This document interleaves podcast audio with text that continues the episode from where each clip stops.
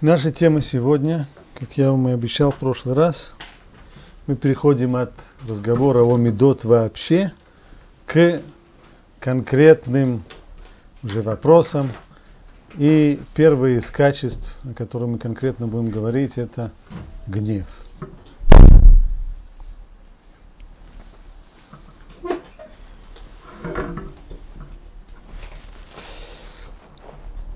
Гнев – одна из самых тяжелых, одно из самых тяжелых всех отрицательных качеств, которые у нас только есть. Известное выражение мудрецов «Коля куэс коль миней гейном шолтимбо». Человек, который гневается, каждый человек, который гневается, все виды гейном, все вида уготованы такому человеку. То есть такой человек, такой человек живет, живет э, в аду. Жизнь гневливого человека – это жизнь в аду.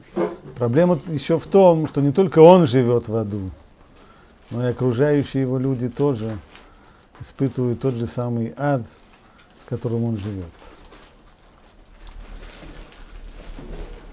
Трудно представить себе что-нибудь более разрушительное в семейных отношениях, чем гнев.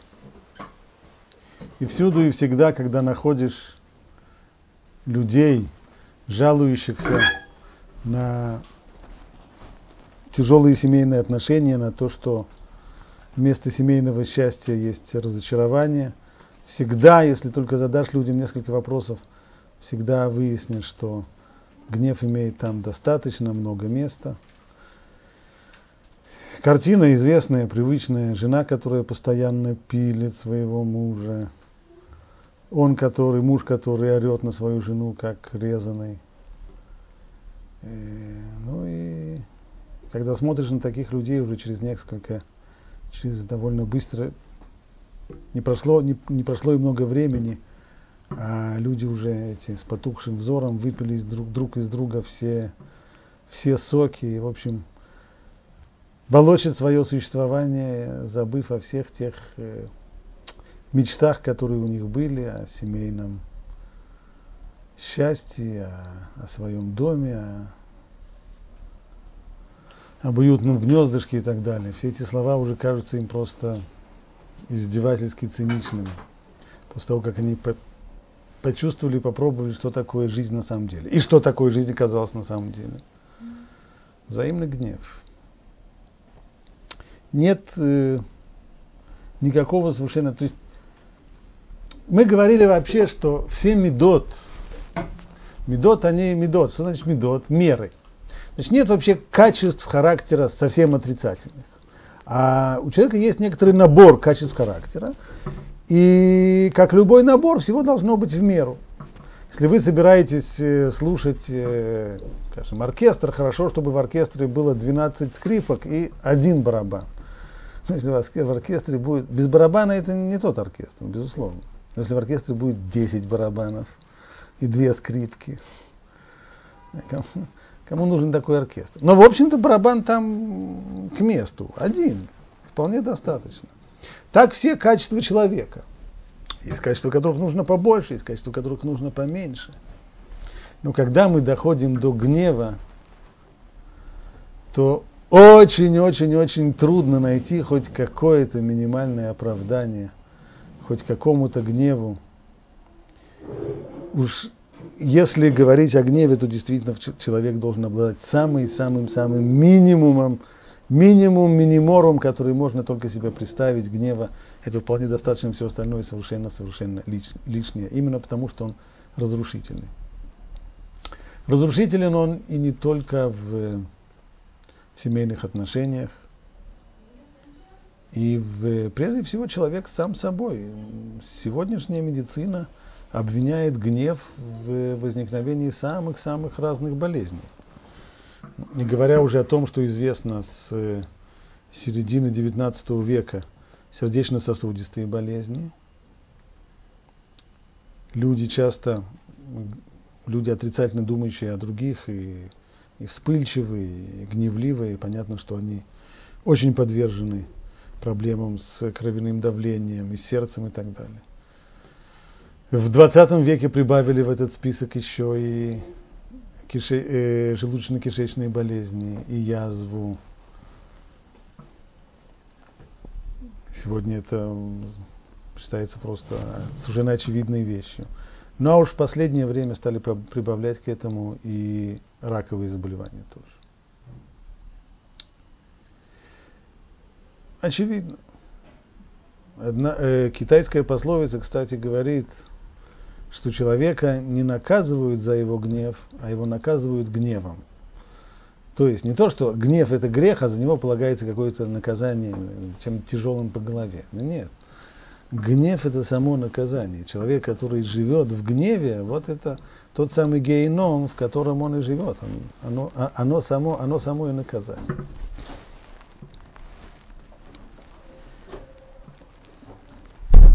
Проблема очень серьезная, с которой мы здесь сталкиваемся. Несмотря на то, что гнев настолько отрицательное явление, но современное общество все больше и больше склоняется к тому, чтобы его э, реабилитировать и даже найти в нем какие-то позитивные вещи. Сегодняшняя современная психология, о, это очень модно мне говорить, что человек должен дать выражение своим, у него есть масса отрицательных, негативных чувств.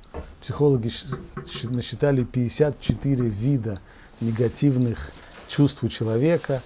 Э, зависть, э, э, разочарование, э, обида и так далее. 54. И утверждается, что человек э, ни в коем случае не должен их э, себе держать. Он должен их постоянно выражать. И гнев он тоже должен, и гнев он тоже должен давать э, ход. Более того, спросите современных психологов, они вам скажут так. То, что я сказал раньше, что гнев приводит к тому, что люди заболевают, это не просто так гнев приводит к тому, нет, ничего подобного. На самом деле это то, что люди свой гнев прячут, и то, что они его не выражают, и он остается у них внутри, вот что приводит к заболеванию. Поэтому человек должен в тот момент, когда он чувствует, что его гнев его обуревает, то он должен сказать, раскрыть свою варежку и кипит наш разум возмущенный, пускай он открыть все, все клапана, и пускай он выливается. Вообще-то, даже если бы это было, предположим, предположим, исключительно для сказать, академического обсуждения. Предположим, это было бы правильно. Но и тогда серьезный вопрос, почему нужно вымещать свой гнев на живых людях. Как старая пословица говорила, можно же на кошках. Или вот, например, как, э, как в Японии это сделали для в Японии на предприятиях, в которых очень напряженные условия труда, и там напряжение, лахац растет до, до неимоверных э, совершенно уровней. И что они сделали? Специальную комнату, в которой кукла, да, чучело начальника или мастера или начальника смены может спуститься на несколько минут в эту самую комнату и, значит, на него всю свою агрессию, всю свою отрицательную энергию выместить на это чучело, бить его всеми руками, ногами, все, чему учили японцев в секции по карате и так далее. Это, по крайней мере, по крайней мере, это более гуманно, более человечно, вымещать все на чучело а не то, что представляют нам сегодня психологи, просто сказать, открывать варежку и поехал все, вымещай на, на, на живых людях. Люди, люди-то здесь чем виноваты? Люди не боксерская груша.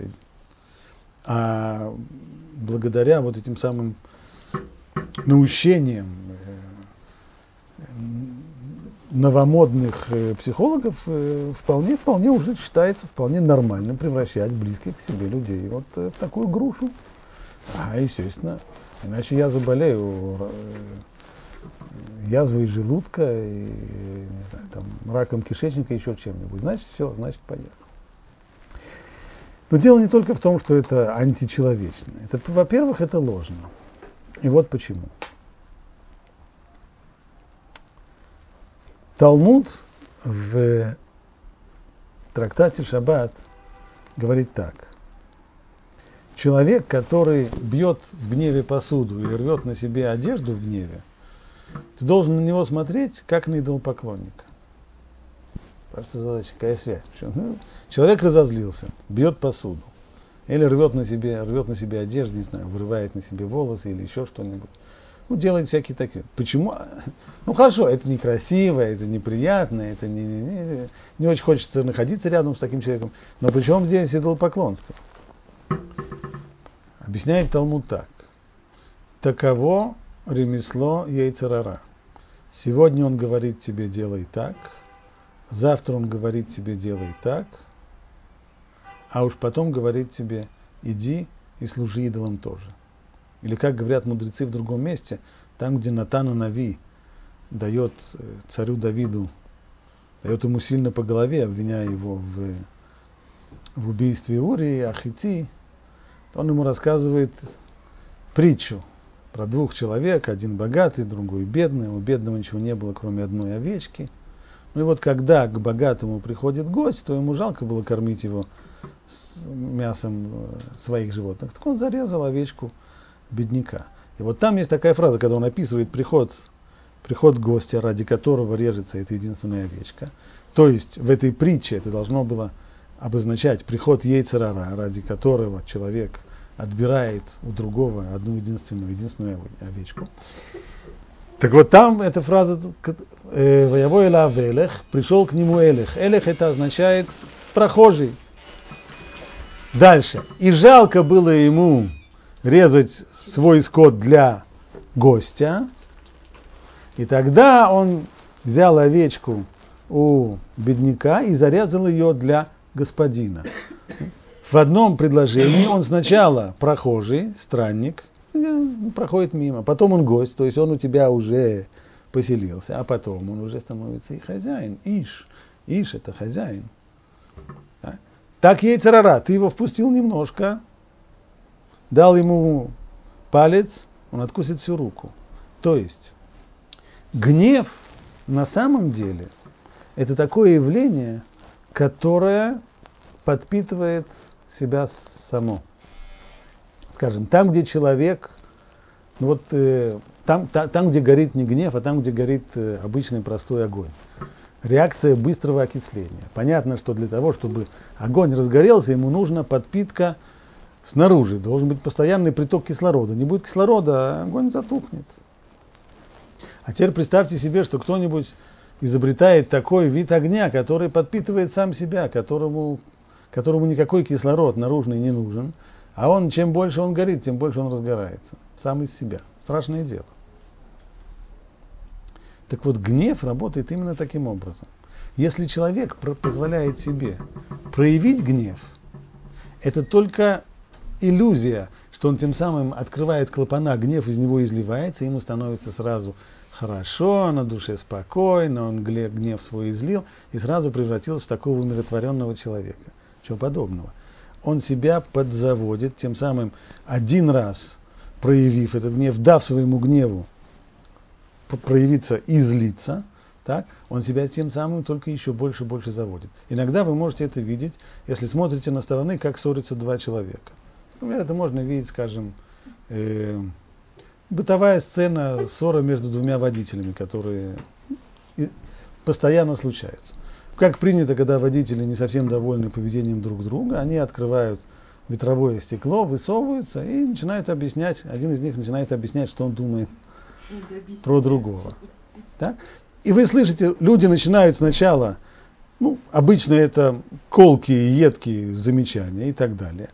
Но если вы слушаете их в динамике, то их тон все время растет и нарастает, и нарастает, и нарастает, и нарастает. Потому что все, время одно проявление гнева подпитывает само себя и разгорается, и пошло, и пошло, и пошло, и пошло, и пошло, и пошло. И потом бывает, когда это доходит до уже средств массовой информации, говорят, вот смотрите, какой ужас. Люди, из-за, поссорившись из-за места парковки, э, кончилось все дело тем, что один пырнул другого ножом, а другой постоянно, по крайней мере, раз в год случаются подобные вещи, что ссоры водителей приводят к убийству. Но это глупость сказать, что, они, что, они, что один убил другого из-за парковки. Да, конечно, нет. Парковка была здесь только предлогом для, для проявления этих отрицательных агрессивных чувств. А дальше? А дальше это себя подпитывает постоянно, больше, больше, больше, больше. И если они не останавливаются в какой-то момент, так, то дальше они уже доходят до такого гнева, когда уже про парковку забыто, никто из них уже не помнит, в чем здесь парковка. И тогда уже этот гнев настолько, настолько человек овладевает, он уже собой не владеет, он уже способен взяться за нож. Что, кстати, в семейных отношениях тоже. Даяним в, в судах, которые занимаются разводами, утверждает, что наиболее, наиболее, одна из наиболее страшных причин, э, то есть статистически, наиболее тяжелых причин семейных раздоров, которые доходят иногда и до развода, два серьезнейших вопроса. О том, как нужно выдавливать из тюбика зубную пасту, и о том, кто будет, и о том, кто будет выносить мусор. Это не смешно.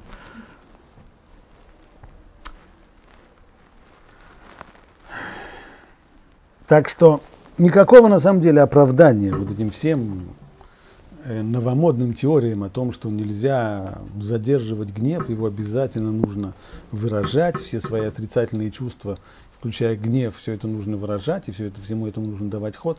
Никакого здесь оправдания нет, наоборот. Человек, дающий волю своему гневу, он только превращается в еще более гневного человека. А дальше уж совсем страшно. Если он воспитывает своих детей, а как он будет воспитывать своих детей? Окриками, он будет орать, он будет визжать, э, он будет э, драться. Он воспитает такого же раздражительно гневливого ребенка. И ребенок в дальнейшем, когда сам уже станет родителем, то по тем же самым устоявшимся у него уже паттернам поведения он будет таким образом воспитывать и своих собственных детей. То есть здесь уже гнев увековечивается, становится вообще, переходит из поколения в поколение. Это уже совершенно, совершенно страшная вещь. Так что, в общем, никаких оправданий абсолютно нет. И гнев вы, выводить никакого смысла, никоим образом. А что же делать? Держать его, правда, в, держать гнев в животе тоже неверно, тоже неправильно. Здесь хотя бы есть какая-то доля истины. А что с ним нужно делать? Его нужно просто сделать так, чтобы гнев рассасывался, его нужно победить, его нужно Вопрос, как это делать. То есть, действительно, если человек только просто удерживает себе гнев, чтобы он э, удерживает его и старается его замести его под ковер, то вот это ни к чему хорошему действительно не приводит. Потому что, во-первых, сколько времени человек может удерживаться. Он удерживает, удерживает, удерживает, удерживает, а потом, как плотина, которая уже не может выдержать напор воды, у него это все прорывается. И тогда прорывается, это очень тяжело в отношениях между людьми, потому что иногда бывает, что человек делает какой-то небольшой промах, чем-то, ну, обижает другого человека. Вроде бы не так страшно, не так, не так уж серьезно. А в ответ он получает такой совершенно цунами просто, что а, не понимает, в чем дело. А в чем дело? А дело-то именно в том, что там просто уже накопилось, накопилось, накопилось, накопилось, накопилось. Кстати, это очень типичная женская реакция. Многие женщины не, не подавляют свой гнев, а именно его прячут его глубоко, глубоко, глубоко, а но не подавляют его. И в результате что получается, когда он накапливается, накапливается же до того, что уже не могу молчать, и тогда он уже прорывается со страшной силой. И тогда в семье это особенно тяжело. Муж вообще не может понять, потому что она просто, просто ненормальная, ну что я уж такого сделал. Совершенно неадекватная реакция. Ну хорошо, я сделал неправильно, я был неправ, ты еще раз хочешь. Но это не значит, что нужно в ответ получать Третью мировую войну. Значит, гнев действительно нужно не заметать под, под э, ковер, а нужно его подавлять, растворять. Э. Естественно, вопрос, а как это делается.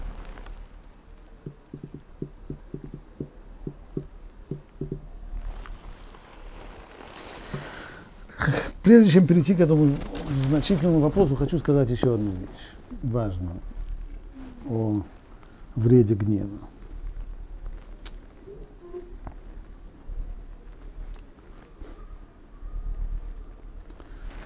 Как раз вчера одна из... Э, вчера у меня дома за субботним столом стоялся следующий разговор. Э, сын мой рассказал известный очень ворд э, Рабицук Зеев Соловейчика, близкий ров – он сказал следующую вещь когда-то. Было, свя... было сказано в контексте некоторого политического вопроса о необходимости или ненужности, просто обсуждался о демонстрациях протеста. И те, которые говорили, что они не нужны, утверждали, что они все равно они бесполезны. И власти не обращают внимания на все эти демонстрации протеста, они делают свое, и для чего и зачем это нужно. Вот тогда Брискиров сказал следующую вещь. В нашей недельной главе, которую вчера прочитали, Мидраж говорит следующее, что когда фараон созвал своих советников, держал совет, что как ему быть с еврейским вопросом. Еврейский вопрос ему мешал, не давал ему покоя, ну а как его, как его решать? Трое советников были там. Бильам, Итро и Иов. Бильам советовал прибегнуть к жестким мерам, которые приведут к сокращению еврейского населения и так далее, и так далее. То есть план, который в дальнейшем был и принят, был план Бильама. За что он получил мерой за мерой, в конечном итоге его убили. Кончил свою жизнь плохо. Второй советник, Ятро, он не хотел принимать участие в принятии этого плана, и поэтому но с другой стороны и не принимать он участие он тоже не мог, поэтому он просто убежал. Сбежал, и в награду его, его потомки достоились того, что они сидели в Санедрине, присоединились к еврейскому народу, и крупные и большие мудрецы вышли из потомков Итров. Третьим советником был Иов. Он промолчал. Он молчал, не высказывался ни в ту, ни в другую сторону, ни за, ни против. И за это его пришло к нему то тяжелое испытание, те тяжелые муки Иова, когда он потерял всю свою семью, когда были тяжелейшие болезни, которые он переживал, тяжелейшие мучения и физические, и душевные. Спросил Абрийский ров, хорошо, все понятно. Бильам, он советовал евреев давить, убивать, получил меры за меры, его убили. Итро тоже понятно. Убежал, убежал от зла, получил награду. А при чем здесь Иов? Иов промолчал. Какая связь? Где здесь мера за мерой между тем, что Иов промолчал, и между тем, что он получил такие тяжелые страдания, и физические, и душевные? Ответил Брискиров так. Почему Иов молчал? Потому что он считал, когда он увидел состав вообще э, этого совета и куда, куда все клонится, он понял, что даже если он выскажет свой, свое мнение против и будет протестовать, то это ничего, ничего не поможет. Он здесь один, его мнение, мнение меньшинства, и ничему не поможет. Поэтому зачем ему лезть на рожон? Все равно его никто не будет слушать. Поэтому он промолчал. За это он получил страдания. Человек, который испытывает боль, он орет от боли. Хотя, если его спросить, как ты думаешь, а то же ты орешь, это тебе помогает, наверное, да? Меньше болит от того, что ты орешь? Конечно, нет. А чего ты орешь? Больно, вот и ору. Человек, которому больно, орет. То же самое здесь. Иов, если ему было больно, что творится несправедливость, что собираются сделать зло, нужно протестовать, нужно орать. Не хотел это сделать, получил.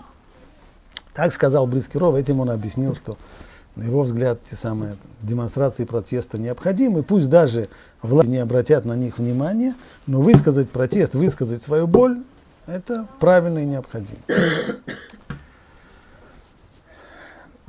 Моя дочка, услышав это, говорит, вот интересно, я, говорит, почитала историю вот как раз именно про то. Что история? Что жил-был один раввин, лет, несколько десятков лет назад, один из э, э ревнителей иерусалимских. И вот он жил в таком доме, где был сосед, несоблюдающий, и этот сосед каждую субботу с утра до вечера занимался своей машиной, что-то в ней чинил, потом ее мыл, потом ее вылизывал, потом ее то. И вот Рав выходил на этот самый, на, на балкон и кричал ему «Шабес!» и кричал просто, и кричал, аж становился пунцовым от, э, от того, как он кричал ему шабас. Один прекрасный день жена того самого парня, который мыл, тут вылизывал свою машину, жена его, и надоело эти крики Шабаса, она сказала жене Рав, Равина, что, что, это за поведение, что это за некультурные люди такие, что, что, за, что за крики такие, что за прочее. А жена Равина ей объяснила именно вот так. Представь себе, говорит, что ты жаришь, я не знаю, там, что ты жаришь картошку, и тебе горячее масло выливается на руку.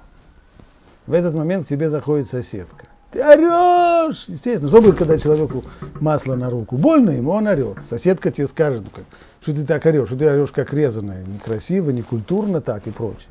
Ты же него посмотришь, как на дуру. Ну, некрасиво, некультурно. Больно, вот я и ору. Так же самое, моему мужу больно, что, что нарушается суббота, вот он и орет. И потом сказала моя дочка, заключила, и чем это кончилось, что в конечном итоге этот парень сделал шуву, раскаялся и стал соблюдать заповедь. Я ему сказал, все хорошо в этом рассказе, кроме одного. Вот конец это вранье, я готов дать справку в письменном виде с печатью, что это вранье.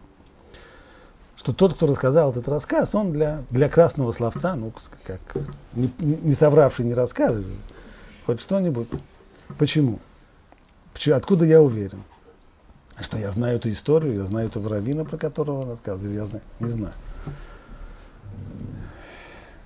Знаю только то, что написано, во-первых, в Талмуде. Диврей хахамим бенахат нишмаим. То есть слова мудрецов слышатся, когда они сказаны бенахат, спокойно.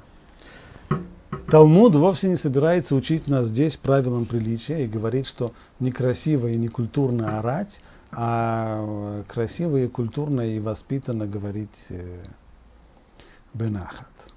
Совсем не то ударение здесь на слове нишмаим. То есть, если ты хочешь, чтобы тебя кто-то послушал, не услышал, если хочешь, чтобы тебя кто-то услышал, ори во всю глотку. Тогда точно услышит даже на втором этаже. Но лишмоа, слово лишмоа в иврите, у него есть два значения. Слушать и слушаться. Если ты хочешь, чтобы тебя послушались, то есть, чтобы человек принял, воспринял твои, э, твои мысли, твои, по, твою позицию, то есть этому только один способ. Нужно говорить бенахат. Ибо если будем кричать, если будем говорить гневно, то нет никаких шансов, что человек нас послушает. Человек, на которого орут, что происходит? У нас есть совершенно запрограммированная реакция. Целый ряд, мы все-таки Понятно, что у нас есть разум, который Богу нам дал, но вместе с тем у нас есть еще тело, которое мы напоминаем животных. А у животных есть целый ряд инстинктов.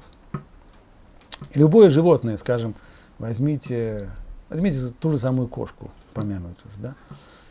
Что произойдет с кошкой, если она вдруг увидит перед собой невдалеке собачью морду? Она еще прежде, чем она успеет понять, так, она уже сделает ряд движений. Так? Она тут же остановится, нижние, нижние лапы вниз, так? у нее тут же шерсть становится дыбом, и она в позиции, которая называется flight to fight. То есть либо драться, либо текать отсюда. Так, через секунду она принимает решение. Опять же, это не, не мозгами, а это все, все изнутри. Человек, который, он еще не слышит, человек, который, это было бы, даже если бы было немое кино, представьте себе, немое кино, и в немом кино вы видели бы сейчас, как человек орет на кого-то, гневается. Я не слышу еще, что он на меня орет, но я вижу искаженное его лицо. Я слышу тембр его голоса, высокий голос, улавливаю частоту слов, пулеметная, когда человек в гневе, та-та-та-та-та-та. И еще прежде, чем я понимаю, что он говорит, я тут же занимаю оборонную позицию. В результате этой оборонной позиции все, что он скажет, пройдет мимо моих ушей. Даже если он будет тысячу раз прав. Я буду защищаться. Это реакция, это инстинктивная реакция, неизбежная на гнев, который направлен на нас. От гнева мы защищаемся.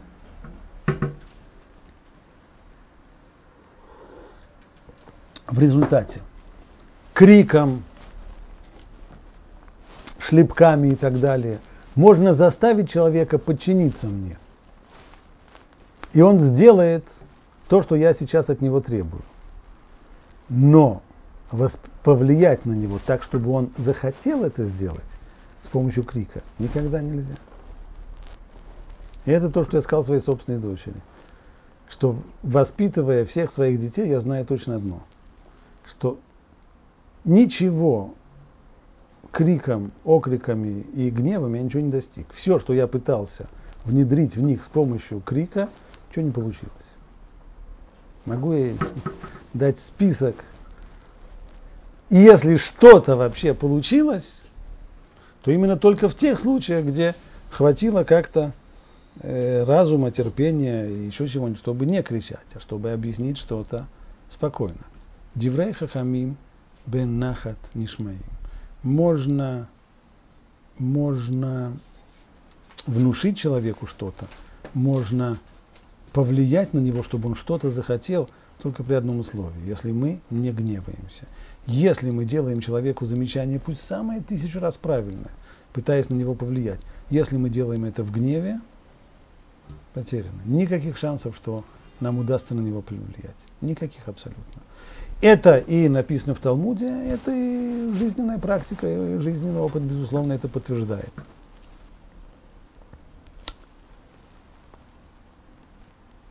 Так что, почему я это в конце говорю? Потому что в некоторых книжках я читал, относится к тому, с чего начал, что вроде как медот, они нет абсолютно отрицательных медот. Каждый Каждый из них должно быть у человека в определенном количестве. Ну а для чего человеку нужно хоть немного гнева? Так вот, пытались некоторые объяснить, а это необходимо для воспитания детей. Если совсем-совсем без гнева, то воспитывать детей нельзя. Так я вот думаю, что это глубокое заблуждение, потому что наоборот. Любое проявление гнева в воспитании – приводит к тому, что то, к чему мы стараемся воспитать, получается с точностью до наоборот. Чем больше гнева, чем больше эмоций, тем меньше результата. Один раз в жизни только я испытал э, ситуацию, в которой гнев, э, может быть, помог и вроде как бы, ну, пожалуй, не вреден никому. Мне было 6 лет. В 6 лет меня отвели в секцию э, изобразительного искусства. Ну, и там был руководитель, который подвел меня к Мольберту, вот, говорит, давай, садись, и сейчас будем рисовать. Там поставил какой-то натюрморт. Но для того, чтобы рисовать, нужно было прикрепить лист бумаги к мольберту кнопками. Мне было 6 лет. Я этой кнопкой ничего, смог, ничего не смог сделать. Было одно из двух. Либо эта кнопка тут же сгибалась, либо она вообще ничего не хотела делать. И, и тогда этот руководитель подошел ко мне и сказал, знаешь, ты возьми кнопку и разозлись на нее, чтобы она вошла в момент. Я хорошо, я на нее разозлился. Я на нее разозлился, она таки вошла. Сумела в деревяшку войти.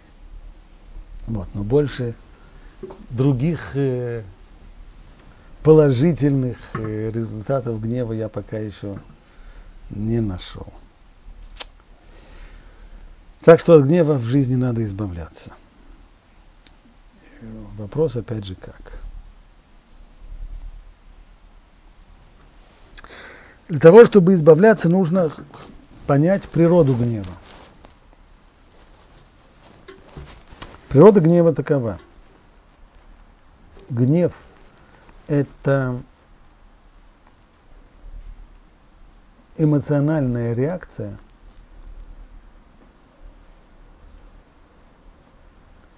моментальная эмоциональная реакция на что-то, что идет в разрез с нашими ожиданиями, желаниями, установками и так далее.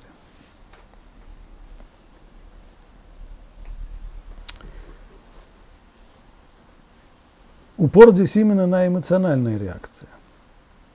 Потому что если бы реакция была рациональная, то очень часто очень часто, мы бы не гневались в той ситуации, в которой мы действительно разозлились. Где это видно? Очень часто человек, разозлившись и наорав на кого-нибудь, потом уже, по прошествии времени, через несколько часов или через несколько дней, если его сейчас спросить, ну, стоило устраивать из этого такой скандал? Не, не стоило. Что произошло? Он, человек изменился, он иначе смотрит на ситуацию. Нет, ничего не изменилось. Просто. Когда он гневался, реакция была моментальная, эмоциональная. А реакция рациональная, разумом, она приходит только потом. Мы все знаем, что мы все действуем постоянно на трех этажах нашего существования. Известно это строение Мелех, Моах, Лев, Кавет. Разум в мозгах, лев, сердце с его эмоциями и кавед – это уже конкретные физические действия. Когда происходит какое-то событие, мы на него реагируем. Реагируем на всех трех этажах. Но скорость реакции очень разная на каждом этаже. Первая моментальная реакция, она эмоциональная. Она моментальная. Тут же.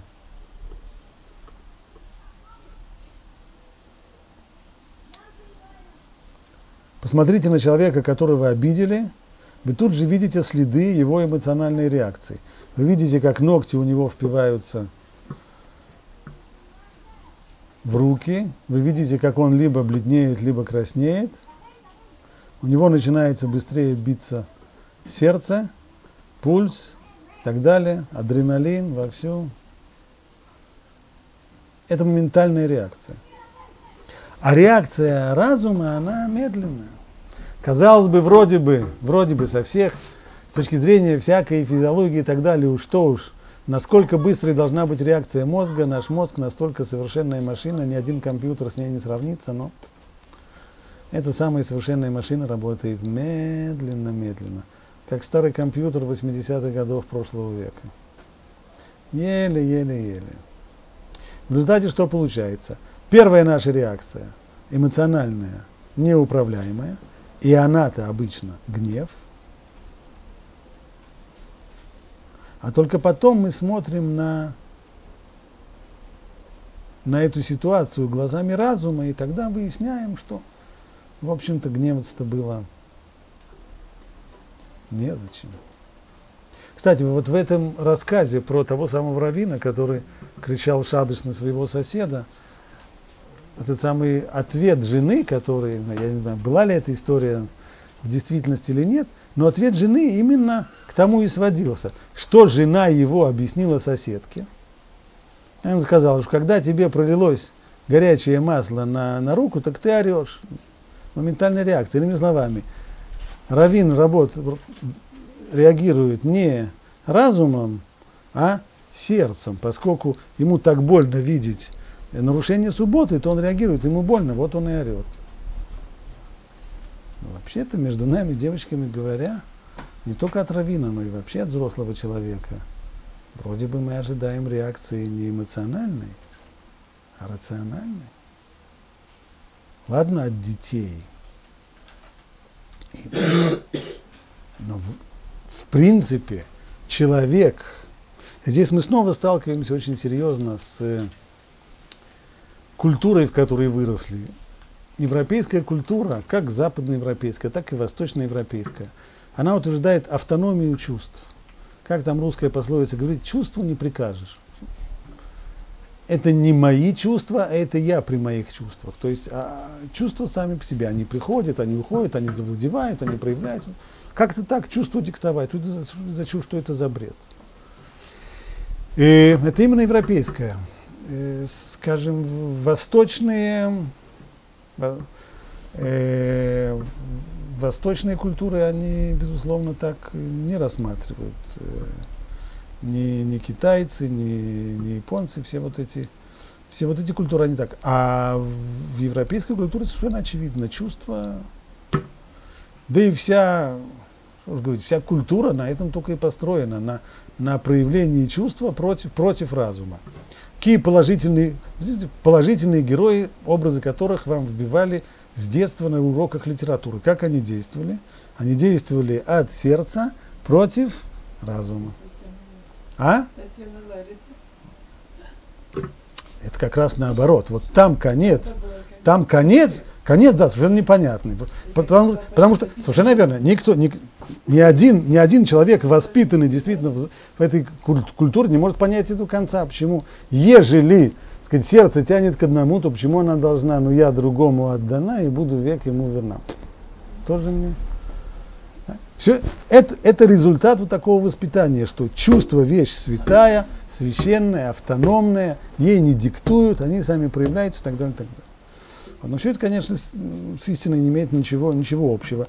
Идеал человека – это мелех, моах лев кавет, то есть, когда человек подчиняет свои чувства диктату своего разума. И там, где разум говорит, что это не стоит того, чтобы злиться, значит злиться не будем.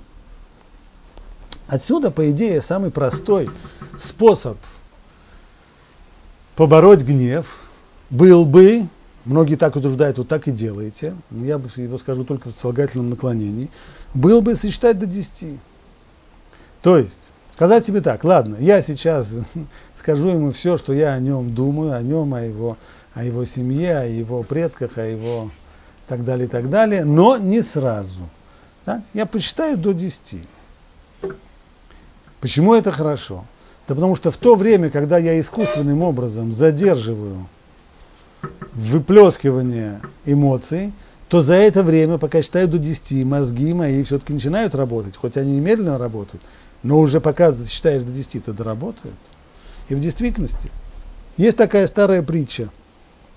Жил-был когда-то принц. И вот этот принц сидел в своей королевской песочнице и долго-долго работал лепил из мокрого песка великолепный замок. И он его много-много сил потратил на это, и вылепил башни, и стены, и, и рвы, и, в общем, было просто...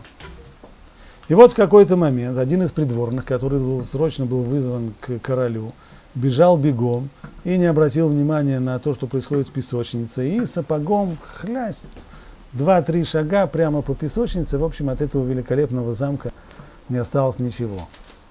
Принц этот в ужасе, маленький ребенок, слезы у него из глаз брызнули, и тогда он сжал кулаки и заорал вслед за придворному, погоди, когда я стану царем, я тебя повешу обязательно. Ну, проходит где-то 25 лет с тех пор, и принц таки действительно лишился своего отца и значит, становится царем. Назначает его царем в день его коронования. Пышная церемония, одевает ему алую мантию с горностаями, надевает ему корону, музыка, играет салют, стреляет э, парад военный, дипломатические миссии. Все, в общем, посреди всего этого великолепия вдруг бросается к царскому трону какой-то плешивый старик, хромой, и кричит, Ваше Величество, помилуйте. Ваше Величество, помилуйте, не видите казни. Что такое? Уберите его отсюда. Невозможно убрать. Он кричит, орет, слюной брызжет. Ну ладно, хорошо, в чем дело? Что, что ты от меня хочешь, старик, объясняй. Ведь, Ваше Величество, 25 лет назад я по оплошности сапогами ваш э, замок из песка испортил, так не велите казнить, велите миловать. Что скажет царь? Уберите дурака, иди отсюда, дурак, что ты от меня хочешь? Я буду... Естественно, с дистанции 25 лет страшная обида, которая была тогда. Тогда, он, тогда ребенок чувствовал, что нет страшнее обиды, нет страшнее того, что было не нанесено. Но с дистанции 25 лет, оказывается, это не только, что можно это пережить, но и более того, это оказывается даже смешным. Для этого не надо ждать 25 лет. На самом деле многие, многие, многие, если нам только удается, удается действительно не выпалить сразу все, что мы думаем, то гнев не проявляется, и мы тогда можем действовать разумно. В моей собственной жизни было конкретно. Я работал в одном э, заведении учебном. В какой-то момент э, начальство мне сообщает, что в следующем учебном году э, моя ставка сокращается до минимума, остается несколько часов. Хорошо, но я понял почему. Да? Как у всех денег нет, надо сокращение. Сокращают, сокращают. В начале следующего учебного года я прихожу на работу. Вдруг выясняю, что, оказывается, это не сокращение, а просто мои часы взяли отдали новому человеку, который, кстати, когда вот учился, и им отдали их, их ему. Неприятно. Никто этого не любит. Я тоже этого не любил. Ну, я говорю, спокойно. Через полчаса после того, как я это узнаю, подходит ко мне этот самый новый преподаватель и просит у меня, говорит, не мог ли ты мне помочь, дать мне материалы, по которым э, преподавать. И стоит, а стоит начальство, стоит этот парень, и стою я. Естественная реакция, сукины дети, что же вы делаете? Мало того, что вы отобрали у меня, отобрали у меня часы, дали их этому самому прочее, а теперь еще говорите, да, а ты преподавать он не очень умеет, так ты дай ему свои материалы, чтобы он, да, дай ему свои эти самые, да, и чтобы он преподавал. Вот. Если бы в этот момент я позволил себе высказать то, что я в этот момент чувствую, эмоции, да, то я бы сказал несколько очень неприятных слов в, в адрес начальства и так далее, так далее. Ну и что? Ну и кому это нужно было? И что бы? Тогда бы, конечно, начальство бы прослезилось, оно бы, конечно, тут же бы раскаялось и сказало, ты извини, бросилось мне бы в ножки и стало бы... Да. Конечно, нет. Конечно, нет. А что бы было? Просто еще бы, да, он бы, он бы на меня еще, начальство бы на меня еще и обиделось бы. И... Так зачем это надо? Мало того, что, мало того, что сократили, сократили работу, мало того, что обидели, так еще, и, э, так еще они будут ходить обиженными. Так я, я из обиженного превращусь в обидчика. Зачем мне это надо? Если... Что, что, и действительно это спасло. Что я в какой-то момент решил, стоп, стоп, стоп, стоп, стоп, сейчас я ничего не говорю, обдумаем, потом скажем. После того, как обдумали, выяснилось, что сказать нечего и не нужно абсолютно. И весь гнев прошел. Так что, по идее, самый простой способ преодолеть гнев, это считать до 10 или подождать час или полтора часа и так далее. так далее.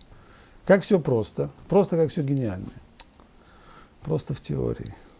Ведь на самом деле большинство людей эту простую и простую-простую мудрость эту знают.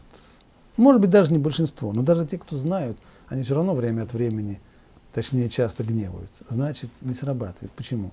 Потому что у них нет сил подождать и посчитать до 10. Потому что когда кипит наш разум возмущенный и гнев прорывается, то не хватает у человека сил заставить себя подождать.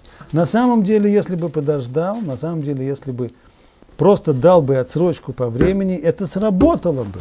Сработало бы, потому что разум начал бы уже работать, и разум-то понимает, что незачем, не нужно, ничего мы не выиграем от того, что на кого-то наорем или выплеснем на кого-то, на кого-то свой гнев. Ничего этим не достигнем. Это разум понимает и сработал бы. Но просто не получается, потому что не даем мы Потому что выплескивается из нас гнев моментально. А потом уже задним числом мы начинаем себе задавать вопрос, какого черта мне это нужно было и зачем, и, и для чего. И жалко вообще, жалко вообще, что в это влез. Значит, нужно какие-то дополнительные, мобилизовать какие-то дополнительные силы на борьбу с гневом,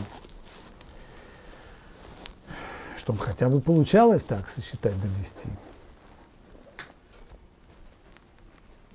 Есть, может быть, еще одна важная вещь в определении. Мы пока еще за, занимаемся определением гнева. Гнев, как мы сказали, это реакция эмоциональная на то, что на несоответствие реальности тому, что мы хотим, нашим желаниям, нашим э, э ожиданиям, нашим понятиям. Есть здесь еще один момент. Это, снова я приведу китайскую э, премудрость. Значит, рассказывается такая история. Плывет человек в лодке.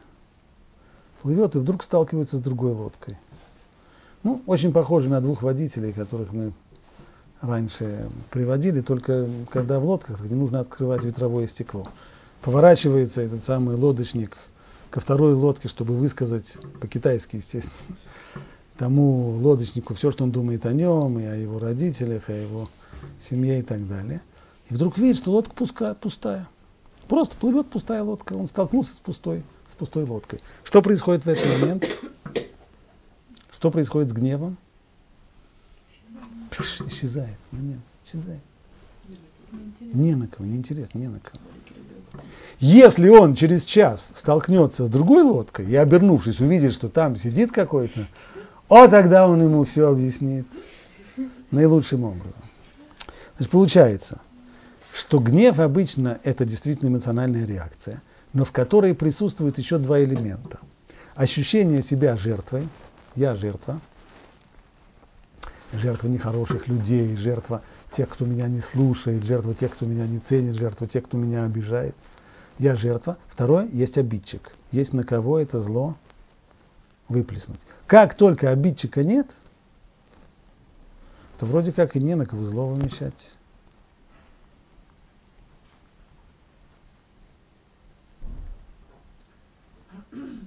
Значит, вот еще одно направление. Получается, что чем меньше мы будем искать козлов отпущения, чем меньше мы будем искать вот, э, злых, э, нехороших людей, жертвой которых мы являемся, тем э, больше у нас шансов, чтобы гнев вообще и не возникал. Снова, в идеале, как написано во многих серьезных книжках, человек, у которого очень сильная вера, глубокая вера. Это значит, что значит вера. Вера это не просто некоторое количество знаний про то, что есть Бог и, и, мир не возник сам себе и сам по себе из какой-то космической пыли или грязи. Имеется в виду другое. Если человек ощущает свою связь с Богом, то он живет ощущением того, что то, что с ним происходит, происходит э, не просто так, а происходит свыше. Если кто-то его облаял, или где-то он поскользнулся и упал, или дети его не слушают, или кто тогда? Это не просто так, это приходит свыше. Ну и что, будем, будем жаловаться на Богу? Нет, не будем. Если я понимаю, что человек, который меня облаял, как, например, царь Давид в этой известной истории, когда Шими бен Гера его оскорбил самым-самым-самым жутким образом. И хотели телохранители Давида, и тут же его убрать, он их остановил. Оставьте его. Почему так получается, что он, что он меня облаял? Случайное что-то? Значит, было, было желание Всевышнего здесь, чтобы я услышал такие оскорбления в, в свой адрес. Поэтому оставьте его.